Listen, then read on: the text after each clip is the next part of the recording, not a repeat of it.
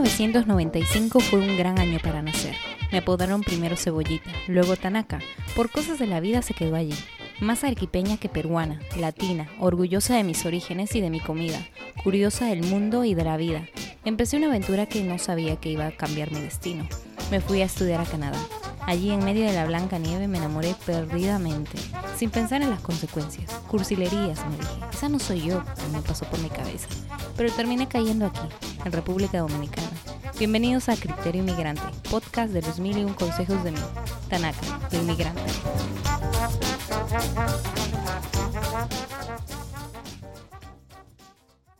Bienvenidos a un nuevo episodio de su podcast favorito inmigrantes. El día de hoy tenemos a una invitada especial que trabaja con casos muy particulares de inmigrantes y expatriados.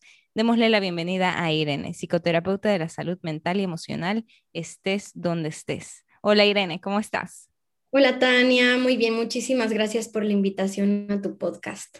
Gracias, no, a ti, a ti por aceptarla. Em, cuéntanos primero, Irene, ¿dónde te encuentras y cómo llegaste allí? Bueno, yo vivo en España, en Sevilla, para ser precisa, en el sur, y llegué aquí hace siete años para hacer un máster en intervención y mediación familiar. Y bueno, em, aunque mi plan era temporal, la idea era estar uno o dos añitos y de ahí pues viajar un poco, eh, conocí a mi pareja y decidí quedarme por, por el proyecto de pareja. Wow. Ah, bueno. Eh, hay una historia de amor entonces allí de por medio. sí, metida. Tal cual no fue migrar por amor, pero sí fue me quedé por amor. Te quedaste por amor. Que creo que por ahí hay dos diferencias. ¿Tú dirías que, que mm, podríamos ahondar en esas dos diferencias? ¿Hay como algo emocional que sea diferente en un inmigrante por quedarse, por elegirse quedarse o por irse a otro país? A ver, yo creo que en los dos, algo que veo mucho con las personas que me consultan y las parejas con las que trabajo, parejas multiculturales, es que uno de los temas que, sale siempre, incluso en mi caso así sucedió también, es el peso de la sensación de sacrificio, ¿no? De me sacrifico por ti, sacrifico mi vida, mis amigos, eh, las cosas que tenía, la carrera que había construido por ti, ¿no? Sin embargo, creo que es menos intenso para quien tenía otro, otro objetivo migratorio o quien a la par de irse tiene otros proyectos, que ese es el ideal, ¿no? No solo irse por amor, sino ir con otros proyectos a la par para que no todo el peso de lo que inicialmente no es como quisiéramos se proyecte en, la pareja. Uy, absolutamente. Tú tocaste un nervio, mira, poderoso ahí, porque he tenido bastantes eh, invitados que em, por una u otra razón se van tal vez laboralmente, pero varios, eh, muchos han sido porque tal vez eh, encontraron el amor por algún tipo de, tú sabes, aplicación en la página, por Facebook, etcétera. Logran conocer a la persona y después se van.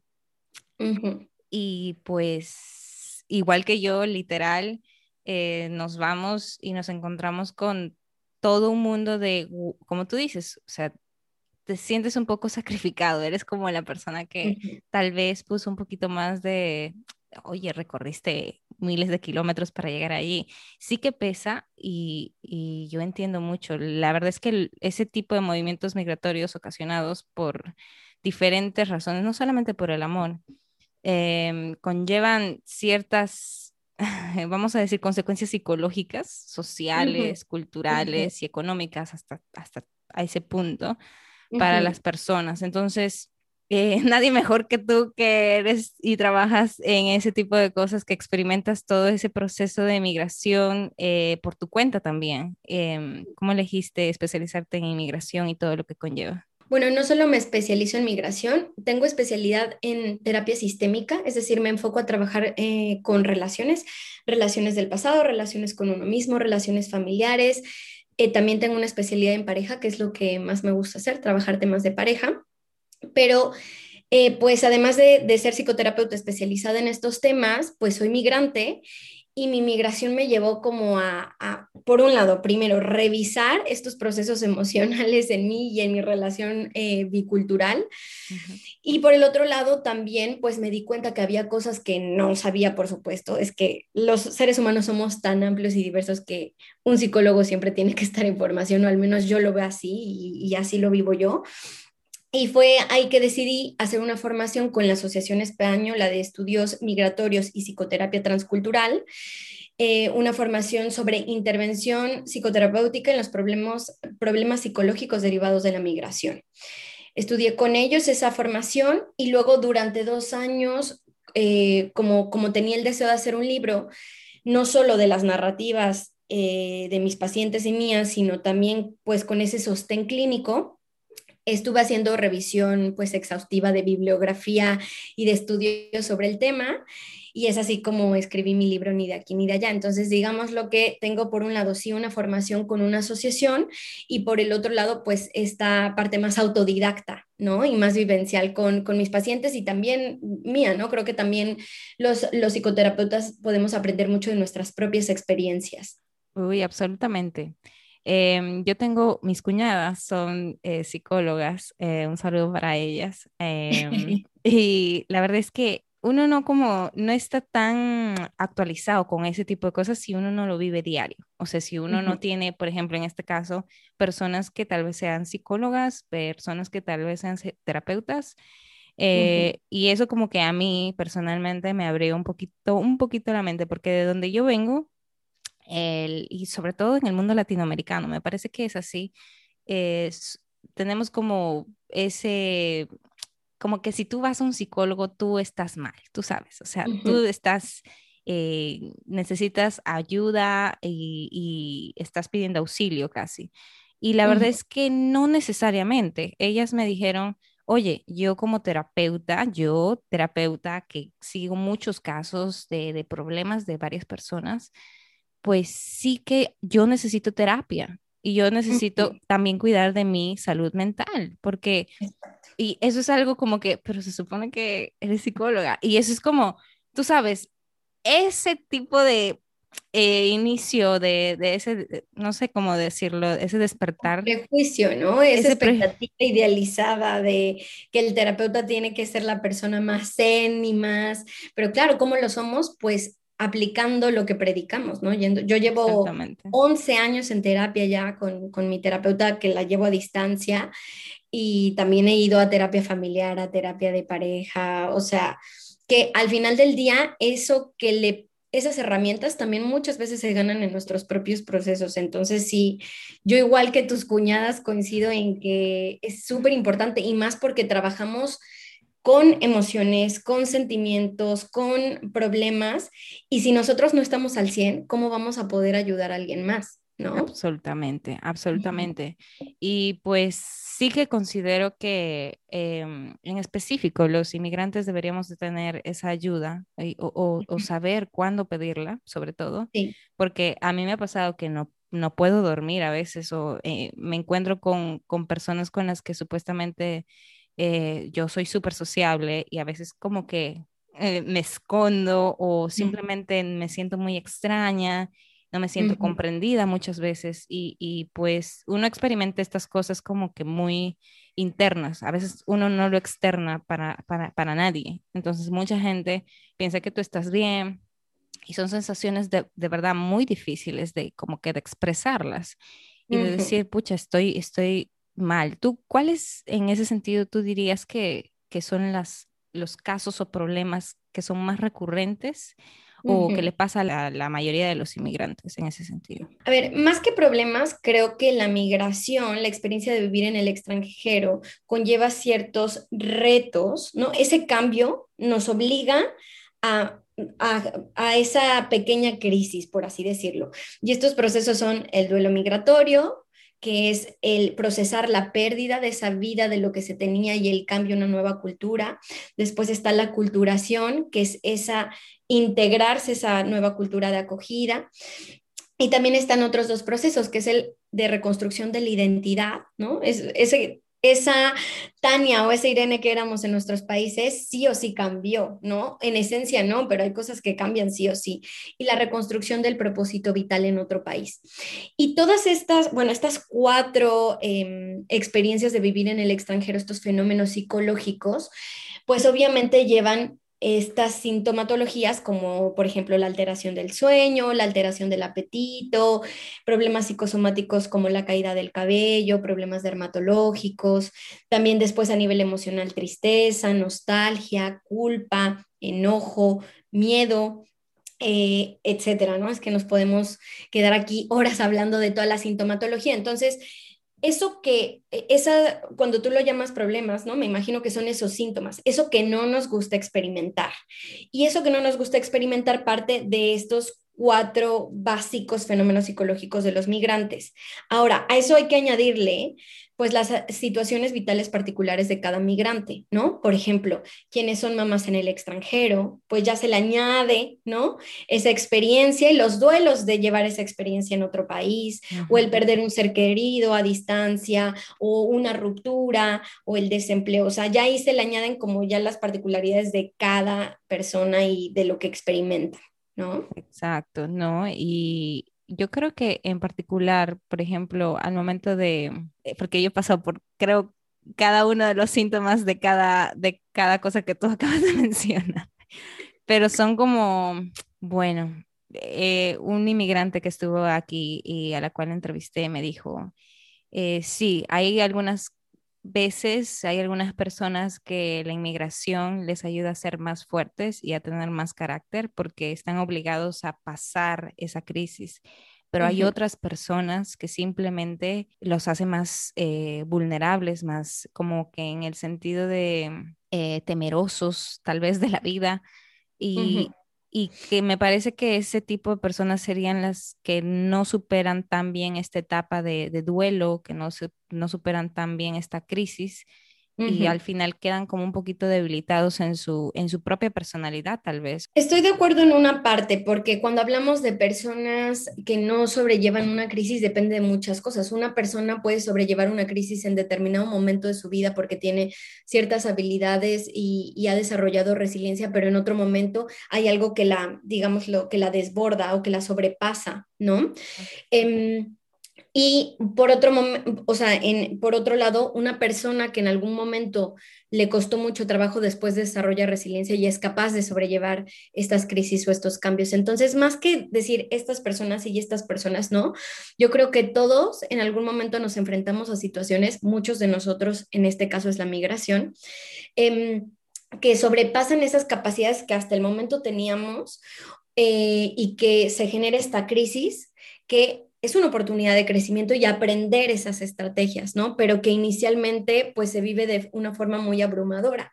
Entonces, por ejemplo, hay personas que no han migrado por primera vez por ejemplo, yo vivía anteriormente en Argentina y me fue súper bien y nada de duelo migratorio, una culturación, o sea, yo era un pez en el agua.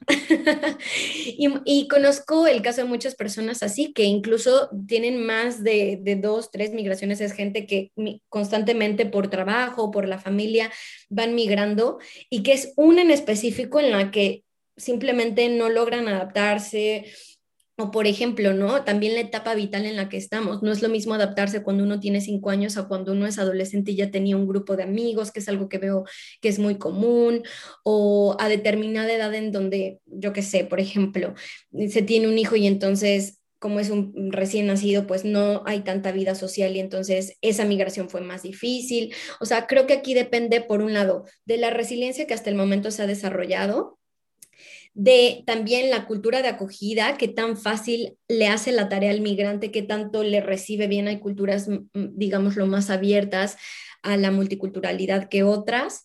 Y por el otro lado también, pues esas capacidades de afrontamiento en ese momento, porque no todo el tiempo tenemos la misma energía, la, las la misma motivación. Si nos cacha en un momento de mayor vulnerabilidad, pues nos va a ser un poquito más difícil o si enlaza otros duelos, ¿no? También quien migra producto de un duelo. Las condiciones de la migración, no es lo mismo migrar por amor o por estudios que por asilo político, porque es tu, vida peligra en tu país de origen, ¿no? Entonces depende de muchos factores si una persona es más vulnerable que otra. Wow, tienes mucha razón. Em, es cierto, y cada uno creo que pasa su mini crisis realmente, a pesar de tal vez no ser inmigrante o inmigrante. Em, todos como que tenemos ciertos problemitas y pues si tenemos problemitas no siendo inmigrantes, muchas de las veces llevamos eso, esa carga, esa mochila enorme con esas piedras grandes que pesan a donde tú vayas, al destino que tú quieras. ¿Tú podrías decirnos eh, cómo entonces podríamos estar preparados para desarrollar la resiliencia para aquellas personas que tal vez no tengan, eh, tú sabes, o sea, que, que quieran estar preparados para emigrar y realmente quieren también que no les choque tanto? Tú lo dijiste, creo que eso es clave. Eh, cuando me voy a preparar, si yo no trabajo ese sobreequipaje emocional, ¿no? Yo digo, el sobreequipaje emocional por aerolínea son 50 euros, 50 dólares aproximadamente por maleta, pero el sobreequipaje emocional es súper pesado y mucho más costoso. Entonces, creo que siempre es bien importante el trabajo personal porque es de ahí de que se construye y se desarrolla la resiliencia. La resiliencia no es algo con lo que se nazca o no se nazca, se va desarrollando. Entonces, todos podemos generar esa capacidad de afrontamiento a las situaciones adversas y de vernos después favorecidos o, de crecer personalmente. Entonces, una de esas es, pues, trabajar en tu pasado, trabajar en esas heridas que ya han acontecido en tu vida y que te generan miedos, que te generan pensamientos o creencias limitantes, que te hacen dudar de ti mismo. Y entonces, claro, si yo no confío en mí, si yo tengo miedos y si yo tengo pensamientos de no, no, no todo el tiempo, pues cómo voy a poder enfrentar una situación que requiere mucha confianza, que requiere que esté optimista, que sea persistente y que tenga las ganas y la energía emocional de luchar.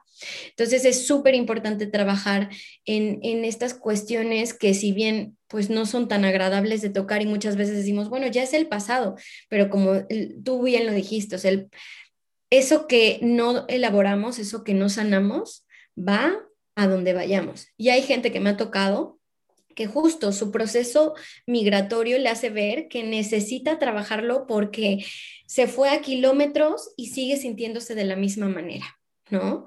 Entonces, em, yo creo que esa es una de las grandes vías, ¿no? Quien nos está escuchando y no ha emigrado o está por emigrar, que hagan una migración consciente. Por un lado, de decir, ¿qué ya no quiero llevar? ¿Qué quiero sanar para esta nueva vida que quiero construir, para esta nueva oportunidad?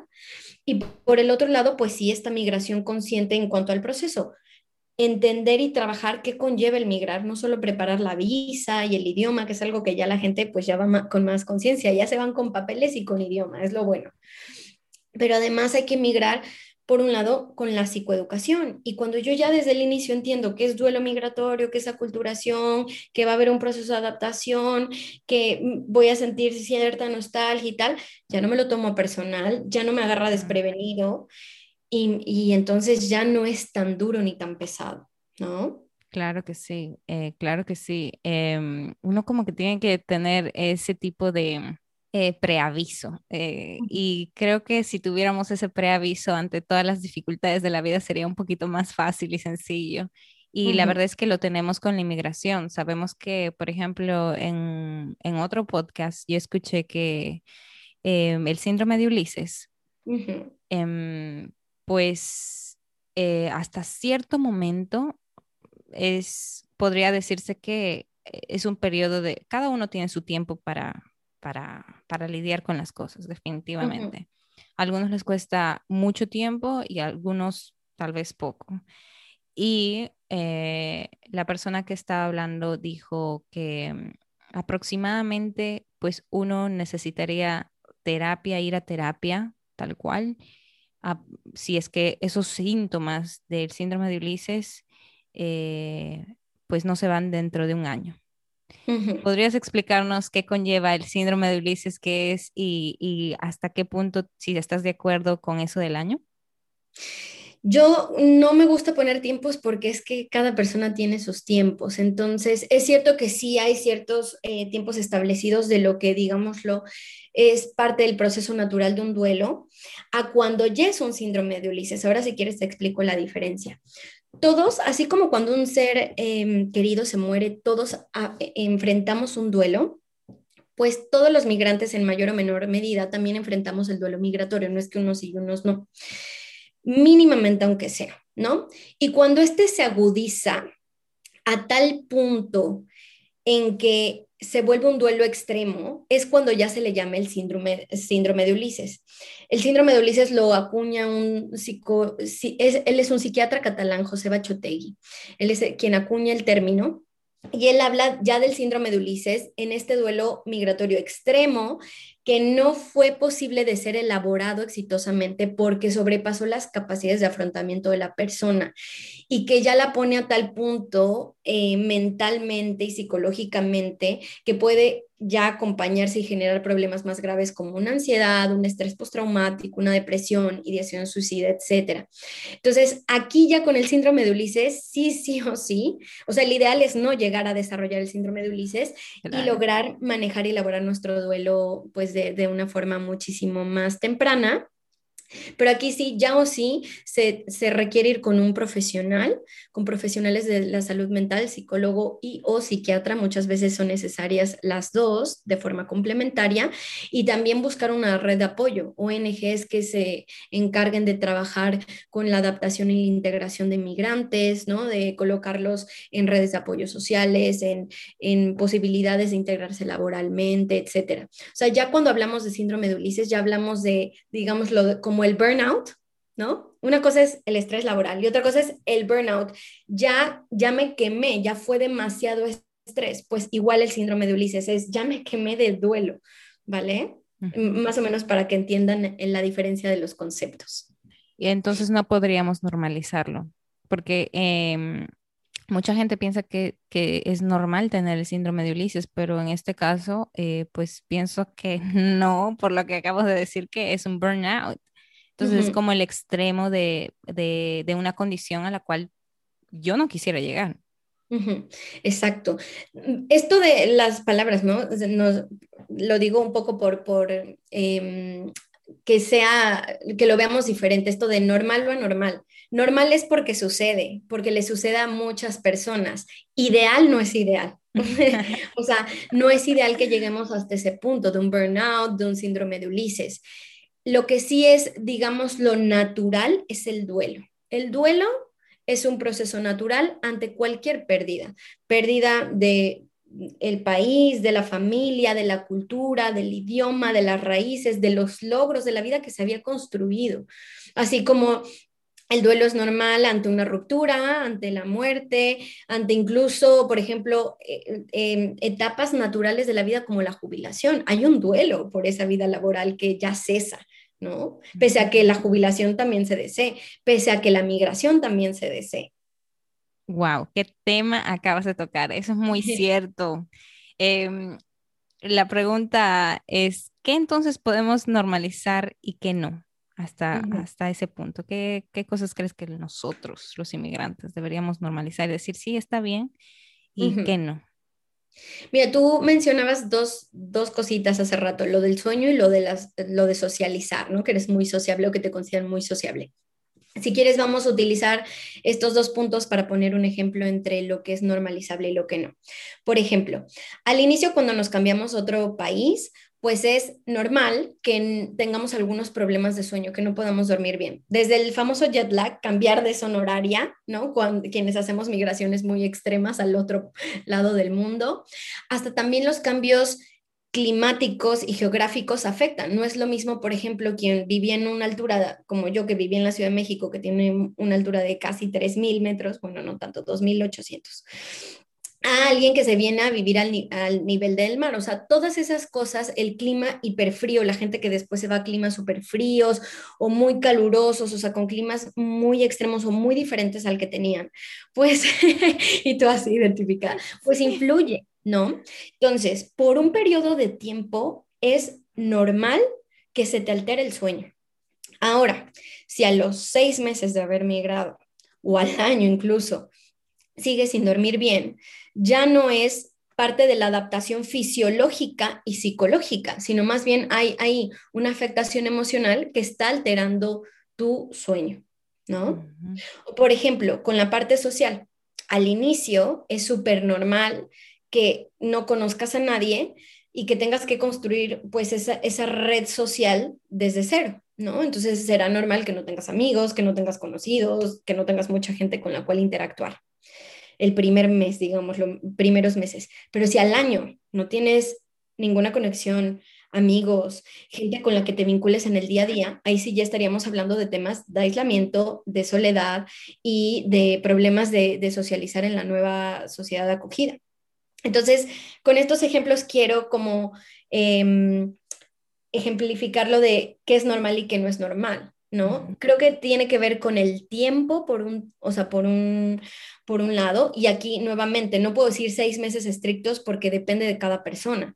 Tal vez una persona em, pues más introvertida le cuesta un poquito más y eso no significa que, que sea súper grave, o tal vez la persona que era sociable, al hecho de hacerlo en otro idioma le cuesta más, ¿no? Si la persona introvertida sabía mejor el idioma en una de esas es más fácil para ella. O sea, ahí entran tantos factores que no, no es tan, tan fácil de delimitar algo tan específico, ¿no? Decía a los seis meses o a las cinco semanas ya... Tengo que tener una mejor amiga.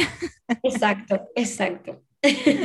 Sí, sí, no, eh, entendible. Y, y, tú sabes, yo creo que como que, eh, no sé, soy de la idea de que deberían hacerse un test, a ver si de esos test medios locos que uno tiene en internet, de decir, ¿estoy bien o estoy mal? Porque a veces uno como inmigrante dice, eh, siempre, em, como tú dices, siempre hay tantos factores que considerar, la falta de sueño, si eres mamá, si eres tal.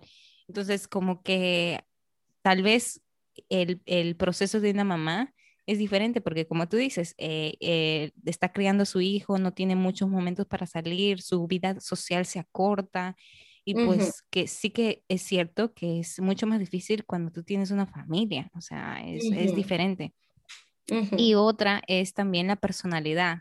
El ser extrovertido, pues claro, o sea, dime, eh, sería ahí tú te darías cuenta fácilmente si tú eres extrovertido y fuiste extrovertido antes de inmigrar y ahora no lo eres, pues sí que ahí tienes que, decir qué pasó conmigo, qué pasó conmigo, porque, porque yo cambié tan drásticamente algo de mi personalidad innata.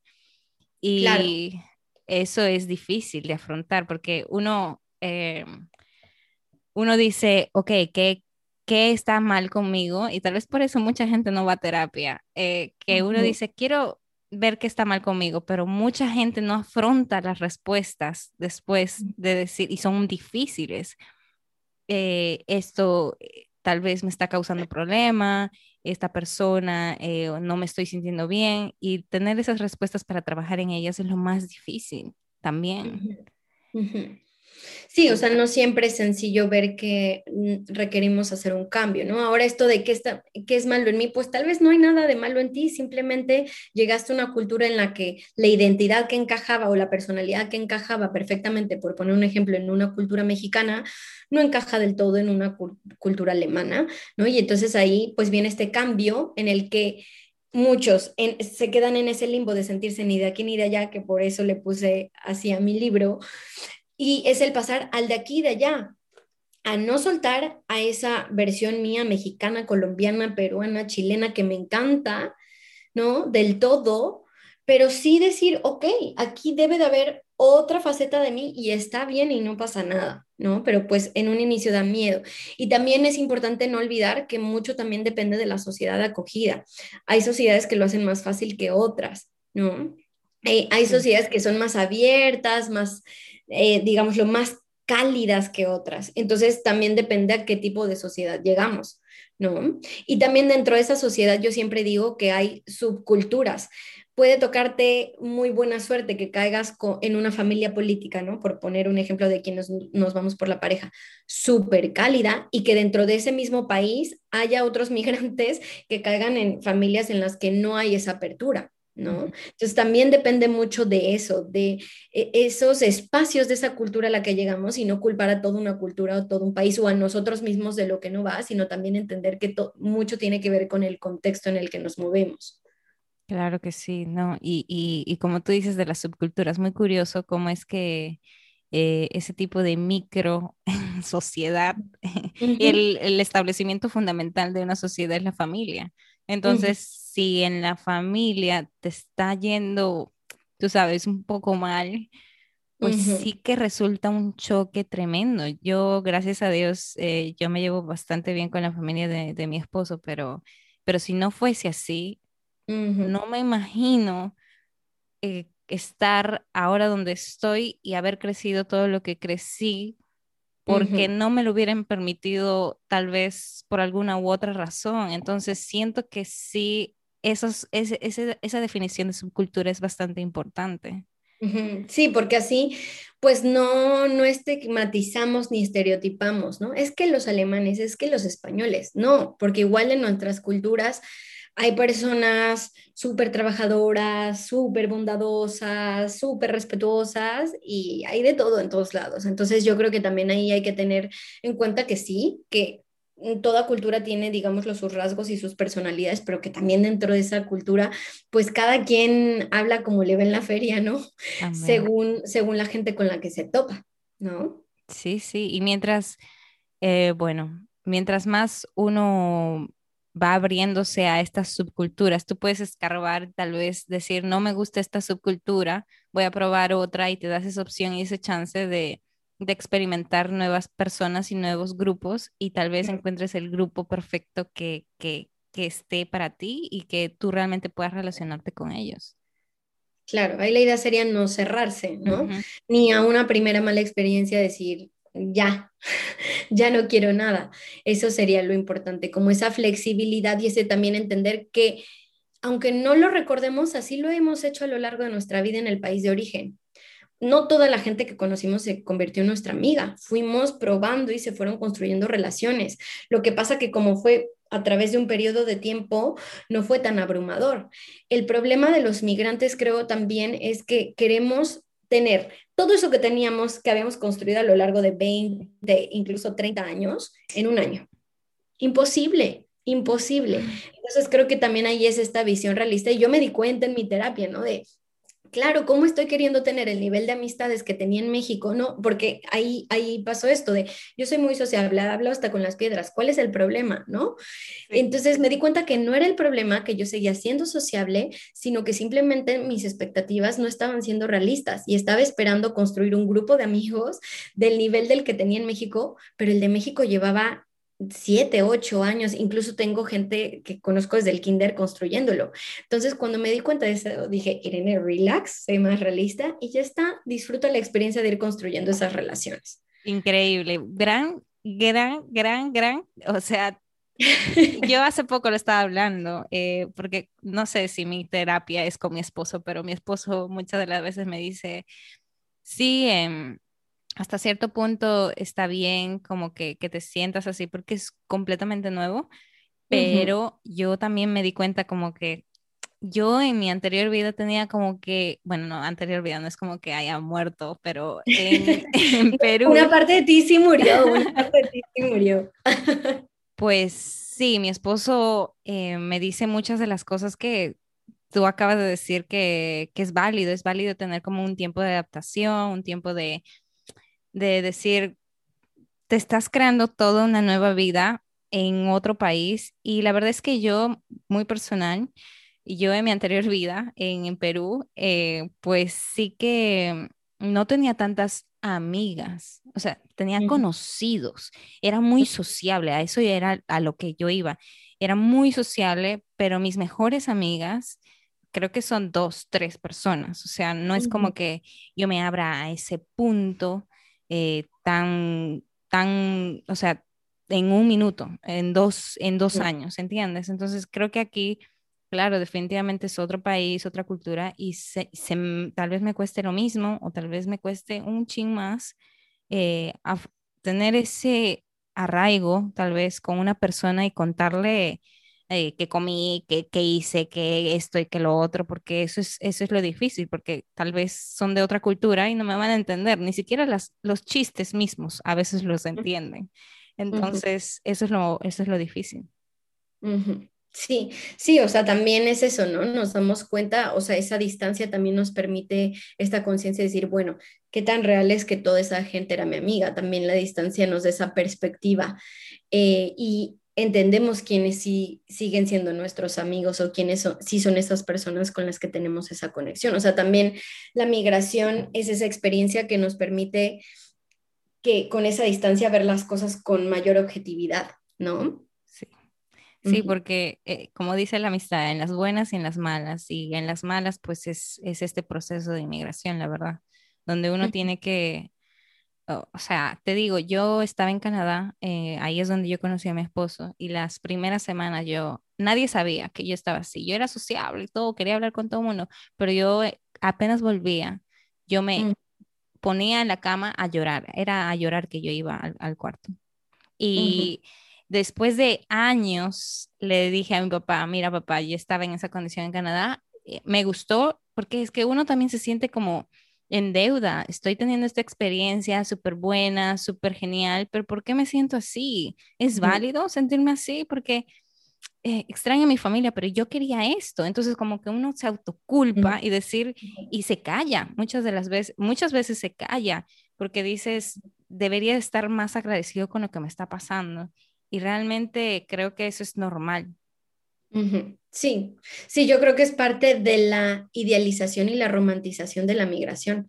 Yo creo que no solo el amor se romantiza, sino también la migración, porque vemos en redes tanta gente feliz viajando que quienes lo hacemos como estudiantes o por un proyecto de pareja, pues pensamos que deberíamos de sentirnos como lo que vemos en redes sociales, siempre. Y no es así.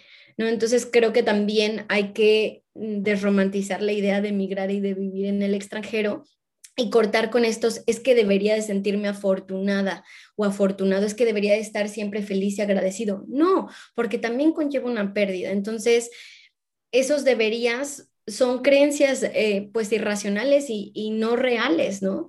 No deberías de sentirte de ninguna forma más que la de que sí te sientes, ¿no? O sea, más que como sí te sientes. Entonces, eso yo creo que también es importante, validar nuestras emociones, escuchar, ¿no? Porque al final del día las emociones nos hablan de cómo nos sentimos. Entonces, esa es como la brújula interna. Yo siempre digo que nuestras emociones son como nuestro Google Maps y nos dicen por dónde ir. Y si no lo escuchamos, es como, ¿para qué pones Google Maps si te dice que des vuelta a la derecha y das vuelta a la izquierda? Entonces, si te estás sintiendo triste, ¿por qué finges que no estás triste? ¿No? Eso de yo no sé si, si es porque soy millennial o qué vaina, pero la verdad es que a veces siento que nosotros, bueno, en específico mi generación, como que siempre trata de, de no, no sé, como que somos diferentes a los que ahora mismo la generación X y todo. Es como que estamos en el limbo entre lo que pasó con la tecnología y lo que quedó y lo nuevo y, y, pues uno nunca sabe. Y entonces, el, tal vez el ser millennial en este momento como que conlleva también ciertos cambios que tú dices, eso no, no pasaba en mi, en mi temporada o eso no es de mi generación y a veces como que cuesta también eh, romper esa barrera de generaciones. A lo que me voy es de generaciones entre inmigrantes también.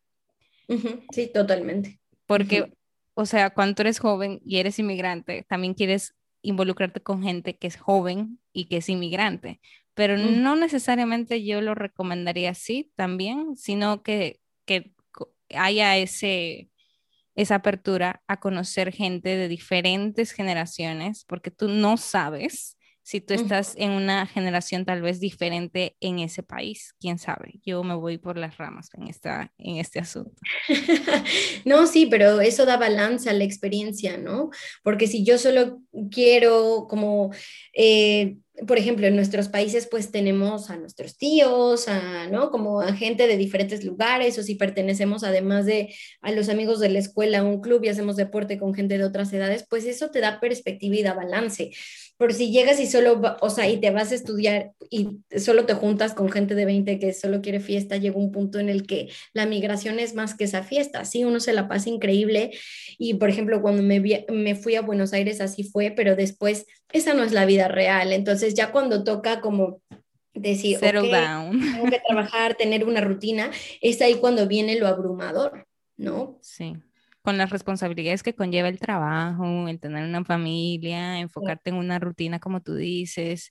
Creo que eso es lo difícil porque no todos tenemos una rutina, tú sabes. No todos creemos que sea inclusive necesaria.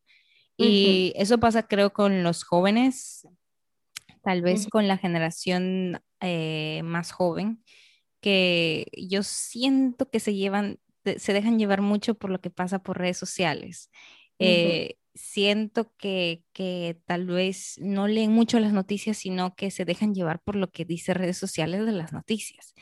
Entonces, siento que esa perspectiva hasta cierto punto está bien porque es tu generación, no la puedes dejar, pero sí, como tú dices, hay que tener la perspectiva de otras personas mayores porque eso es lo que te ayuda a crecer. El, el tan solo tener el consejo de una persona más grande que tú que haya pasado por tal vez por un proceso de inmigración o hablar con una mamá y tú estás siendo pareja de alguien y hablar con una mamá inmigrante, pues te llena muchísimo y te, como que te da ese preaviso también de decir, es duro, tú vas a ver otro tipo de cambios, tú vas a sentir este tipo de cosas, vas a luchar con estas otras cosas, tal vez no te pase lo mismo, tal vez tu, tu, tu situación sea diferente, pero sí que cambia algo en ti, sí que eh, te mueve algo el ser mamá en otro país, no es, no es lo mismo ser mamá en donde tú naciste, donde tú tienes este apoyo familiar también de tus abuelos, de los abuelos de la mamá y, toda la familia, que, todo lo que implica tener una familia allí, a estar en otro país completamente en otras circunstancias, tal vez con solamente la familia del esposo, eh, tal vez sin la familia del esposo, eh, sin tanto apoyo como lo hubieses tenido, eso sí que es diferente. Claro, la, o sea, la experiencia migratoria es algo que es importante que se esté revisando y reflexionando y eligiendo constantemente, porque tal vez la elijo para estudiar, pero después ya no para vivir, o tal vez la elijo sí, incluso para ser mamá, pero ya no para jubilarme, o tal vez la elijo estando sana, pero no estando enferma, ¿no? Hay gente que se enferma y dice, yo quiero ser cuidada por mi gente en mi país, o sea, yo creo que es algo que sí, que necesita ser reflexionado y que lo puede ser igual que una relación de pareja. Lo que pasa es que nos venden el para siempre y entonces parece que ya te fuiste y ya no puedes regresar. Y yo digo, claro que puedes regresar. Yo digo, claro, claro que puedes regresar y claro que puedes terminar una relación. Y yo creo que una relación sana, una migración sana, no es la que dura para toda la vida, sino la que el tiempo que dura es satisfactoria y no te genera malestar emocional Mm, lo suficientemente fuerte como para que tú estés mal. Es decir, todas las situaciones de la vida nos generan frustración y la migración y una relación nos genera frustración y hay discusiones y hay problemas y hay conflictos. Pero si estás constantemente en crisis y en conflicto, pues no es una relación sana ni una migración sana. Entonces, es eso, ¿no? O sea, como que creo que es algo que quienes migramos nos lo tenemos que replantear. Yo de momento te digo que eh, me veo aquí un tiempo, pero por ejemplo, tal vez sí pueda ser mamá aquí, porque además estoy pensando, yo estoy, en mi terapia ahora mi tema es preguntarme si quiero ser mamá o no, que creo que no, pero lo quiero reflexionar conscientemente. Entonces, bueno, si decido ser mamá, seguramente sí me queda acá. Algo que sí, de momento, yo siento que eso haré es, yo no me quiero jubilar aquí, yo me veo jubilándome en mi país, en México, en una playa linda, eh, al lado de mi gente, en un clima más ameno, aquí se llegan a los cincuenta y tantos y yo literal no me veo de anciana viviendo un clima tan extremo. Entonces, por ejemplo, eso es algo que yo veo hoy, pero tal vez toco madera, si me enfermo en 10 años, digo, ya no más, no quiero, no quiero llevarlo aquí. O sí, en una de esas veo que el tratamiento que puedo tener aquí es mucho más viable que el de mi país y me quedo. Entonces es algo que tenemos que pensar como que es una elección constante, una revisión constante y que no porque ya elijas una persona o ya elijas un país, pues ya te fregaste y te tienes que quedar ahí siempre, ¿no? Absolutamente. Y como tú dices, yo, por ejemplo, eh, mucha gente pensará que yo me voy a morir aquí, pero la verdad es que yo espero, espero eh, tomar la decisión de, en su momento de jubilarme en mi país. Me encantaría, me encantaría como que tener esa, esa paz, recordar toda mi vida y verlo. Y yo lo estoy romantizando ahora, pero, y sé que está mal, pero me gustaría, claro, tipo eh, eh, estar, sentarme allí y tal vez eh, ver a los nietos, nietos, sobrinos, sobrinos de mis primos y estar allí, que me conozcan, que tal vez ese, esos momentos, ese tiempo pueda pasarlo tal vez y pueda enseñar. Ahora mismo yo estoy experimentando todo, soy como una esponjita a la cual todo todo mi, todo, toda yo está experimentando diferentes cosas y claro, en algún momento de mi vida me gustaría que alguien aprenda de toda la vida que yo viví. Eh, siento que una vida cuenta mil y un historias y es, y por eso digo lo de la generación y, y no concentrarse solamente en tu grupo de amigos de 20 años, sino también tener amigos tal vez un poquito más em, con, mucho más eh, sentido de lo que es la vida y tener un macro sentido de lo que significa es importante. Entonces, sí que considero, yo soy de las personas que habla con el abuelito, la abuelita, el señor de 50 años, porque me gusta mucho escuchar ese tipo de historias. Pero nada, eh, Irene, yo, em, tú nos podrías dar eh, o decir qué estrategias nos recomendarías a nosotros para lidiar con la pérdida, lo traumático, eh, la incertidumbre o problemas de adaptación? Bueno, lo traumático, cuando, cuando se genera un, un, trastorno por estrés postraumático o cuando hay un trauma, ahí sí es bien importante acudir con un especialista. Y el trauma ocurre cuando hubo una situación tan crítica ¿no? Que se genere una huella de dolor muy fuerte en la persona y que la estrategia es me desconecto de mí para no sentir ese dolor. Entonces ahí sí es bien importante em, pues ir con un especialista porque una herida emocional como lo es un trauma requiere atención especializada y profesional. ¿no? Eso sucede, por ejemplo, en el caso, pues, de los refugiados o de los migrantes, pues, por temas políticos o de violencia, que su migración se llevó en tales condiciones, ¿no? Quienes lo hacen, por ejemplo, sin papeles, las pateras que cruzan desde África, Europa, o los migrantes latinoamericanos que cruzan las fronteras a Estados Unidos, pues que las condiciones de su migración les ponen en peligro, ¿no? Gente que migra en condiciones mm, mm, nada humanas y, o que incluso en los países se les vulnera, ¿no? Hemos escuchado los casos de cómo muchas mujeres migrantes son violadas, pues desgraciadamente en estos procesos. Entonces, eh, ahí sí es, o sea, mi recomendación es sí o sí ir con un especialista. Y por el otro lado, pues ya con temas más como de la pérdida natural del proceso, la incertidumbre y los problemas de adaptación, por un lado, o sea, tendría muchas recomendaciones, pero yo creo que una, la primera es la psicoeducación. Cuando yo entiendo los procesos emocionales que conlleva migrar, me lo dejo de tomar personal, logro como no abrumarme y hacerles frente de una manera como más asertiva, ¿no? Entonces, por un lado, la psicoeducación.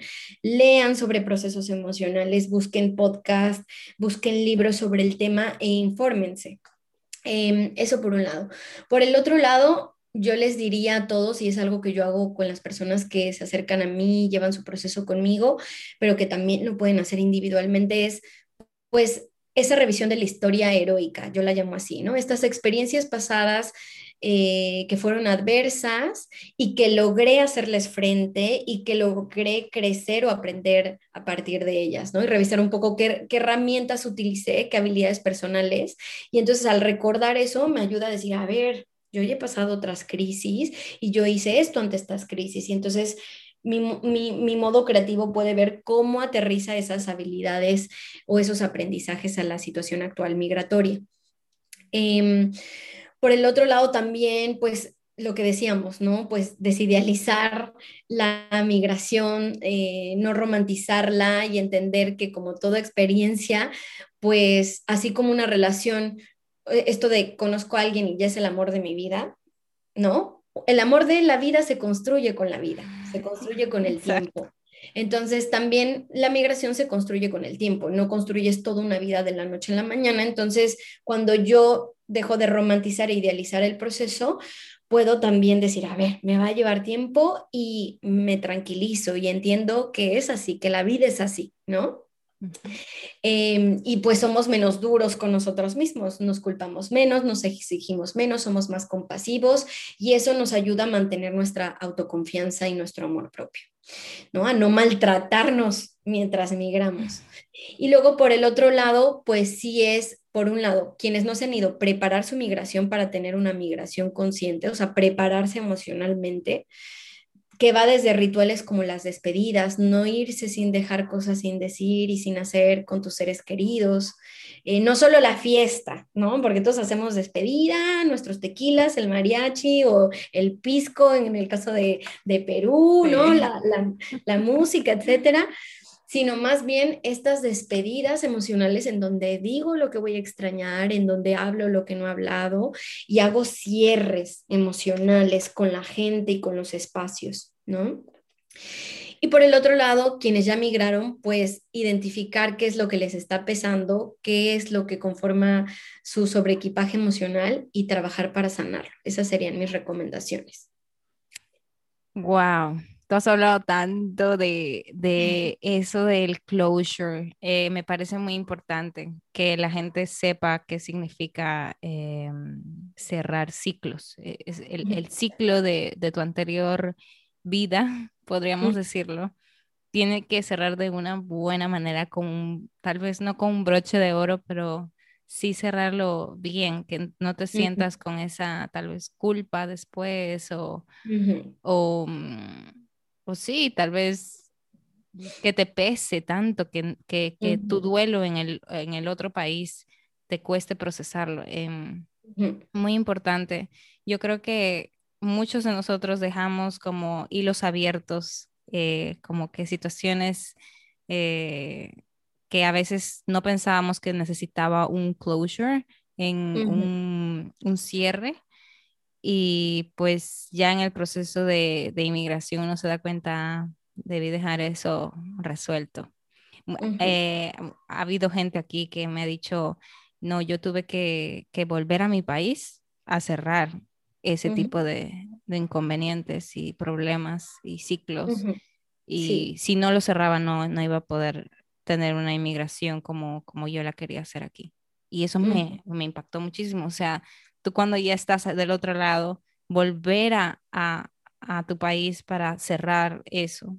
Era de, un, de un chico que realmente em, dijo que había dejado asuntos con su mamá, que tal vez porque él era la única persona, hijo único, o me parece, y él está, se estaba encargando de su mamá y quería dejar como que todo cerrado alrededor de ella, de que tuviera un buen sistema de salud, de económico, mm, tal vez dejarla bien cuidada. E, eso era lo que él quería y ese era su closure y para poder recién irse. Entonces, eso me pareció increíble, increíble. Sí, o sea, sí sucede mucho que a distancia incluso hasta llega a pesar más, ¿no? Ya no puedo, o sea, evadirlo ni dejar de verlo. Tal vez en la realidad, como tengo ella mamá o a papá, puedo hacer como que nada pasa, pero cuando ya no les tengo, todavía lo hace más complejo, ¿no? Y entonces es ahí cuando podemos ver a la migración como una invitación para esa vida más consciente y más profunda, ya no solo en el extranjero, sino también con esa vida que al final del día continúa a distancia. Entonces, siento que la migración, pese a todos los retos iniciales y todos estos procesos psicológicos a los que nos hace enfrentarnos, también nos, nos invita a esto, ¿no? Como a, vivir de una forma más consciente, a viajar más ligero, emocionalmente hablando. Entonces, es, es una ventaja porque al final del día, vivir en otro país nos amplía la perspectiva nos amplía la perspectiva culturalmente hablando, pero también de nosotros mismos, de nuestras relaciones y de la vida.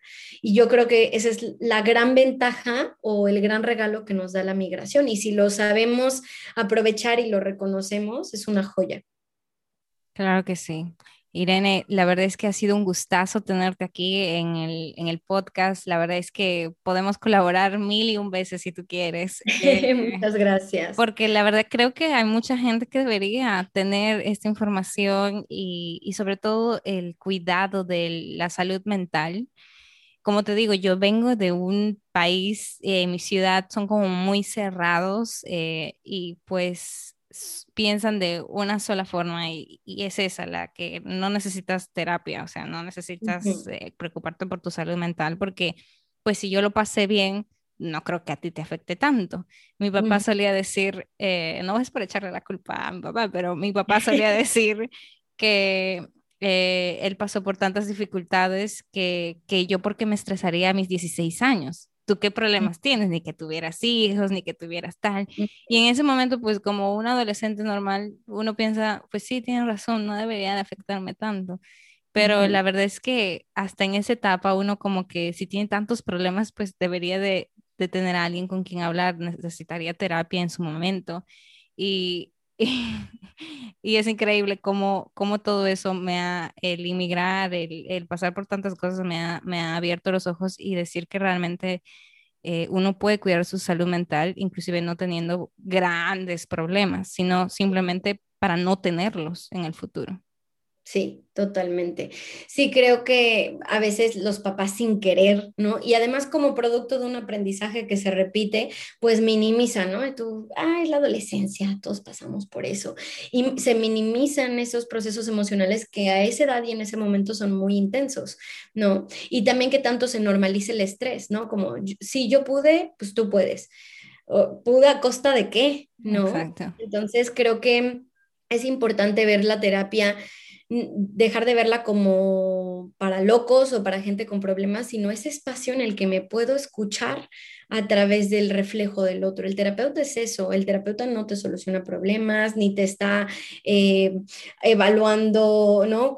Eh, que desde el DSM4 cuál es el trastorno que tienes, no, una terapia, un buen terapeuta, un buen espacio terapéutico, lo que te ayuda es escucharte y a ver esas cosas que si no las dices en voz alta, no, no, no te impactan y no tienen ese sentido ya que puedas ganar herramientas para sanar pues esas cosas que han sido dolorosas, ¿no? Y yo creo que todos deberíamos, así como el agua y el alimento es así necesidad básica, yo de verdad creo que el alimento emocional también debería de ser una necesidad básica y que entonces eh, todos los espacios que sean psicoterapéuticos, todos estos, la psicoeducación, ¿no? Etcétera, debería ser algo que, pudiéramos todos acceder a ella. Así que bueno, esperemos que en algún futuro pueda ser así. Y lo bueno es que vamos avanzando, ¿no? Que se va avanzando en este tema y que, como dices, la pandemia creo que amplió mucho la conciencia de que todos necesitamos eh, ese espacio y de que nuestra salud mental es esencial. Absolutamente, absolutamente. Pero nada, Irene, muchas gracias por todo el día de hoy. Eh, la verdad es que me gustó mucho tener esta conversación muy necesaria.